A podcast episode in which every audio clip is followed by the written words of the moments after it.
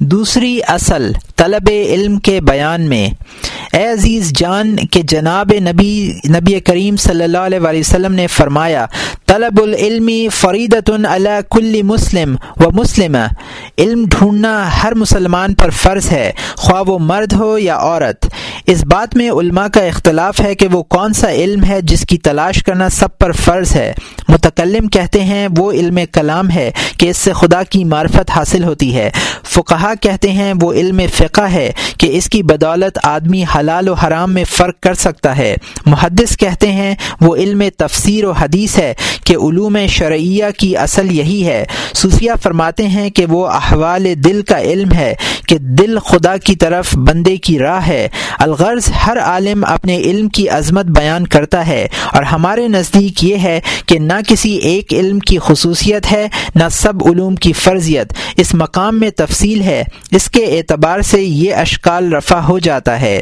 اے عزیز، تو جان کہ جو کافر صبح کے وقت مسلمان ہو یا جو لڑکا بالغ ہو، اس پر یہ سب علم سیکھنا فرض نہیں، بلکہ اس وقت پر، اس پر اتنا فرض ہے کہ لا الہ الا اللہ محمد الرسول اللہ کے معنی جانے اور ان معنوں کا علم اس طرح حاصل ہوتا ہے کہ اہل سنت کے عقائد جو پہلی اصل میں ہم نے بیان کیے ہیں حاصل کرے۔ اس طرح پر حاصل کرنا ضروری نہیں کہ ان عقائد کے دلائل بھی جان لے۔ دلائل کا جاننا اس پر لازم نہیں، لیکن ان عقائد کو قبول کر لے اور سب پر یقین کر لے اور ان کا تفصیل جاننا بھی واجب نہیں۔ مگر خدا رسول آخرت بہشت دوزخ، حشر، نشر تمام باتوں کا اعتقاد رکھے اور یہ جان لے کہ اس کا خدا ان ان صفات پر ہے اور اسی خدا کی طرف سے رسول مقبول صلی اللہ علیہ وسلم کی زبانی پیغام و احکام آئے ہیں۔ جو اطاط کرے گا، مرنے کے بعد مرتبہ سعادت کو پہنچے گا۔ جو نافرمانی کرے گا درجۂ شقاوت کو پہنچے گا۔ جب اس نے یہ جان لیا، تو دو طرح کے علم اس پر واجب ہوتے ہیں۔ ایک تو دل سے تعلق رکھتا ہے، اس کی بھی دو قسمیں ہیں۔ ایک ان کاموں کا علم جو کرنے کے قابل ہیں، اور ایک ان کاموں کا علم جو کرنے کے لائق ہیں۔ جو کام کرنے کے قابل ہیں، ان کا علم ایسا ہے جیسے کوئی صبح کو مسلمان ہوا۔ جب ظہر کی نماز کا وقت آئے تو اس پر اندازہ فرض تہارت اور نماز سیکھنا فرض ہوتا ہے اور جو چیز سنت ہے، اس کا سیکھنا بھی سنت ہے۔ فرض نہیں، جیسے نماز مغرب کا وقت آئے تو اس وقت اس پر اتنا فرض ہے کہ اس نماز کو جان لے کہ تین رکتیں ہیں۔ اس سے زیادہ جاننا فرض نہیں۔ اور جب رمضان شریف آئے تو روزے کا جاننا اس قدر اس پر فرض ہو جاتا ہے کہ یہ جان لے کہ روزے کی نیت فرض ہے اور صبح سے غروب آفتاب تک کھانا پینا جمع کرنا حرام ہے۔ اگر سونے کے بیس دینار اس کے پاس ہو، تو زکوٰۃ کا جاننا اس وقت فرض نہیں۔ ہاں جب سال بھر گزر جائے، تو فرض ہوتا ہے کہ اس کی زکوٰۃ کی مقدار اور مصارف و شرائط معلوم کرے۔ اور جب تک حج لازم نہ ہو، حج کا علم اس پر فرض نہیں ہوتا۔ اس لیے کہ حج کا وقت عمر بھر ہے۔ اسی طرح جب کوئی کام پیش آتا ہے، اس وقت اس کا علم بھی فرض ہو جاتا ہے۔ جس وقت نکاح کرے، اس وقت اس کا علم بھی فرض ہو جاتا ہے۔ مثلا یہ جاننا کہ خاون پر بیوی کا کیا حق ہے اور حالت حیض میں جمع کرنا درست نہیں، اور حیض کے بعد غسل کرنے تک جمع نہ کرنا چاہیے۔ اور اس کے سوا اور جو چیزیں نکاح سے تعلق رکھتی ہیں ان سب کا علم فرض ہو جاتا ہے۔ اگر آدمی کوئی پیشہ کرتا ہے، تو اس پیشہ کا علم بھی اس پر فرض ہو جاتا ہے۔ اگر سوداگر ہے، تو سودے کے مسائل اور بے کی شرطیں معلوم کرنا فرض ہے، تاکہ بے باطل سے بچے۔ اسی لیے تھا کہ حضرت عمر رضی اللہ تعالیٰ عنہ دکانداروں کو درے مار کر علم سیکھنے کے لیے بھیجتے تھے اور فرماتے تھے کہ جو کوئی بے کے احکام نہ جانے اور اسے تجارت نہ اسے تجارت نہ کرنا چاہیے کہ لا علمی میں سود کھائے گا اور خبر بھی نہ ہوگی۔ اسی طرح ہر پیشے کا ایک علم ہے، حتیٰ کہ اگر حجام ہے تو اس کو یہ جاننا چاہیے کہ آدمی کے بدن سے کیا چیز کاٹنے کے لائق ہے اور تکلیف کے وقت کون سا دانت اکھاڑنے کے قابل قابل ہے اور کتنی دوا زخموں میں کام آتی ہے اور اللہ حاضل قیاس اور یہ علوم ہر شخص کے حال کے موافق ہوتے ہیں۔ بزاس پر پیشہ حجامت سیکھنا فرض نہیں۔ جو کام کرنے کے لائق ہیں، ان کے علم کی مثال یہ تھی اور جو کام نہ کرنے کے لائق ہیں، ان کا علم بھی فرض ہے، لیکن ہر شخص کے حال کے موافق مختلف ہے۔ اگر کوئی شخص اطلس اور دیبا پہننے کی قدرت رکھتا ہے، یا شراب خوروں یا سور کا گوشت کھانے والوں کے پاس، یا غضب کی جگہ میں رہتا ہے، یا مال حرام اپنے قبضے میں رکھتا ہے، تو علماء پر واجب ہے کہ اسے ان باتوں کا علم سکھا دیں کہ یہ حرام ہے، تاکہ وہ اس سے دست بردار ہو۔ اور اگر کسی وجہ سے عورتوں سے ملا جلا رہتا ہے، تو اس پر یہ جاننا فرض ہے کہ کون عورت محرم ہے اور کون نامحرم، اور کسے دیکھنا روا ہے اور کسے دیکھنا ناروا ہے۔ اور یہ علم بھی ایک کے حال کے اعتبار سے مختلف ہے۔ اس لیے کہ جو کوئی ایک کام میں ہو، دوسرے کا کام کا علم سیکھنا فرض نہیں۔ مثلا عورتوں پر یہ جاننا فرض نہیں ہے کہ حالت حیض میں طلاق دینا ناروا ہے اور جو مرد طلاق دینا چاہتا ہو، اس پر یہ مسائل جاننا فرض ہیں۔ اور جو کام دل سے تعلق رکھتے ہیں، ان کی بھی دو قسمیں ہیں۔ ایک قسم دل کے حالات سے تعلق رکھتی ہے اور ایک اعتقادات سے۔ اس کی مثال یہ ہے، آدمی کے لیے جاننا فرض ہے کہ کینہ، حسد، تکبر، گمان بد اور ایسے امور حرام ہیں اور اس کا جاننا سب پر فرض عین ہے۔ اس لیے کہ کوئی شخص ان عادتوں سے خالی نہیں، تو اس کا علم اور اس کے علاج کا علم فرض ہے، کیونکہ اس قسم کی بیماری عالمگیر ہے اور بے علم کے اس کے علاج نہ ہوگا۔ لیکن بے، معلم اور اجارہ اور رہن اور اس قسم کے معاملات کا علم جو فقہ میں مذکور ہے، فرض کفایہ ہے، فرض عین نہیں ہے۔ یہ اسی پر فرض ہے جو ایسے معاملات کرنا چاہتا ہو، اور اکثر مخلوق ان معاملات سے خالی نہیں رہ سکتی۔ دوسری قسم جو اعتقادات سے تعلق رکھتی ہے، یہ ہے کہ اگر خدا نخواستہ کسی کے اعتقاد میں کچھ شک پیدا ہو جائے، تو اگر شک ایسے اعتقاد میں ہے جو واجب ہے، یا جس اعتقاد میں شک آنا درست نہیں ہے، تو شک کو دل سے نکال باہر کرنا فرض ہے۔ ان سب باتوں سے معلوم ہوا کہ طلب علم سب مسلمانوں پر فرض ہے۔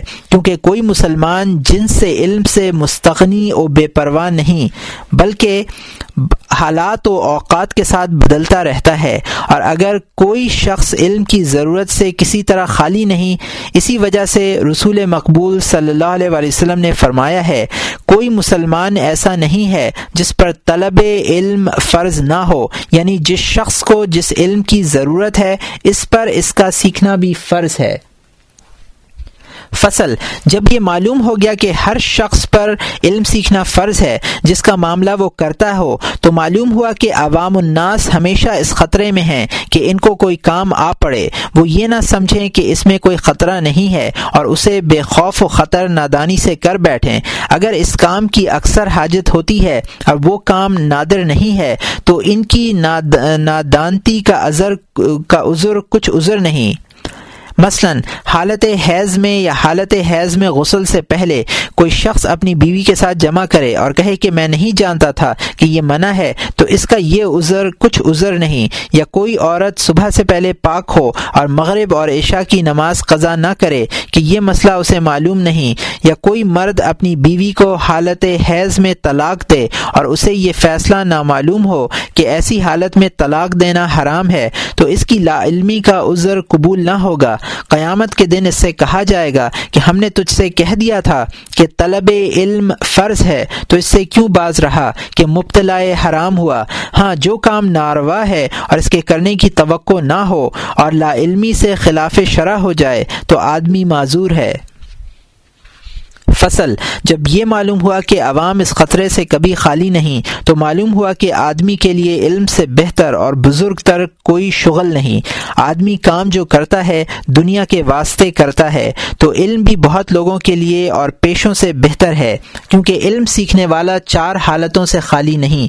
یا خیرات پانے کی وجہ سے خواہ، اور کسی وجہ سے دنیا کی طرف سے مطمئن ہے اور کافی مال اس کے پاس ہے۔ تو علم اس کے مال کی حفاظت کا ذریعہ ہوگا۔ اور دنیا میں اس لیے یہ باعث عزت اور اقبا میں اس کے لیے موجب سعادت ہوگا۔ اس کے پاس کافی اور وافی مال نہ ہو، مگر اس میں قناعت کی صفت ہو کہ جو کچھ ہو اس پر اکتفا کرتا ہے۔ اور مسلمان ہوتے ہوئے درویشی کا مرتبہ بھی جانتا ہے کہ درویش امیروں سے پانچ سو برس پہلے جنت میں جائیں گے۔ ایسے شخص کے حق میں بھی علم آسائش دنیا اور سعادت اقبا کا سبب ہوتا ہے۔ یا جانتا ہے کہ اگر میں علم سیکھوں گا تو بیت المال سے یا مسلمان بھائیوں کے ہاتھ سے حق حلال مجھے اس قدر ملے گا کہ میرے لیے کافی ہوگا اور مال حرام نہ ڈھونڈنا پڑے گا اور بادشاہ ظالم سے کچھ مانگنے کی ضرورت نہ پڑے گی۔ تو ان تینوں قسموں کے طالب علم کے لیے علم طلب کرنا دین و دنیا میں سب کاموں سے بہتر ہے۔ چوتھا وہ شخص ہے جو معاش نہ رکھتا اور طلب علم سے اس کا مقصود دنیا حاصل کرنا ہو۔ اور زمانہ ایسا ہو کہ بادشاہی روزینے کے سوا جو حرام اور ظلم سے ہو یا لوگوں سے لینے کے سوا جو ریا اور ذلت کے ساتھ ہو، تلاش معاش کی اور صورتیں مفقود ہوں، تو ایسے شخص کو اور جس کسی کو طلب علم سے جاہ و مال مقصود ہو اور علم سے جاہ مال پیدا کرے گا، تو اس سے بہتر یہ ہے کہ جو علم فرض نہیں ہے، ان سے جب فارغ ہو تو کسب و ہنر اور دستکاری وغیرہ سیکھے، ورنہ ایسا آدمی اور آدمیوں کے لیے شیطان بن جائے گا۔ اس کے ذریعے سے لوگ بہت تباہ اور سخت گمراہ ہوں گے۔ جو جاہل اسے حرام کا مال لیتے، ہیلے اور تعویلیں کرتے دیکھے گا، وہ دنیا حاصل کرنے میں اس کی اقتدا کرے گا اور بھائی کی نسبت ضلالت لوگوں میں زیادہ پھیل جائے گی۔ ایسا عالم جتنا کمتر ہو بہتر ہے۔ تو آدمی کے لیے یہی بہتر و مناسب ہے کہ دنیا کو دنیا کے کاموں ہی سے طلب کرے اور خدا کا نام خدا ہی کے لیے ہے۔ دین کے کاموں میں دنیا تلاش نہ کرے گوہر آبدار میں نجاست نہ بھرے۔ اگر کوئی شخص کہے کہ دنیا کی طرف سے ہمیں علم خود بخود پھیرے گا، جیسا کہ صلف صالحین نے کہا ہے تعلم نل علم لغیر اللہ فعبل علم یقون اللہ۔ یعنی ہم نے علم نہ پڑھا، مگر علم ہمیں خود خدا کی طرف لے گیا۔ اس کا جواب یہ ہے کہ وہ کتاب و سنت اور راہ آخرت اور حقائق شریعت کا علم تھا، تو وہ ان لوگوں کو خدا کی طرف لے گیا۔ غور کرنا چاہیے کہ ان لوگوں کے دلوں میں رجوع خدا تھا۔ وہ دنیا کے لالچ کو برا جانتے تھے۔ بزرگوں بزرگوں کو دیکھتے تھے کہ وہ دنیا سے بھاگتے ہیں۔ ان لوگوں کی آرزو تھی کہ ایسے بزرگوں کی اطاعت اور اقتدا کریں۔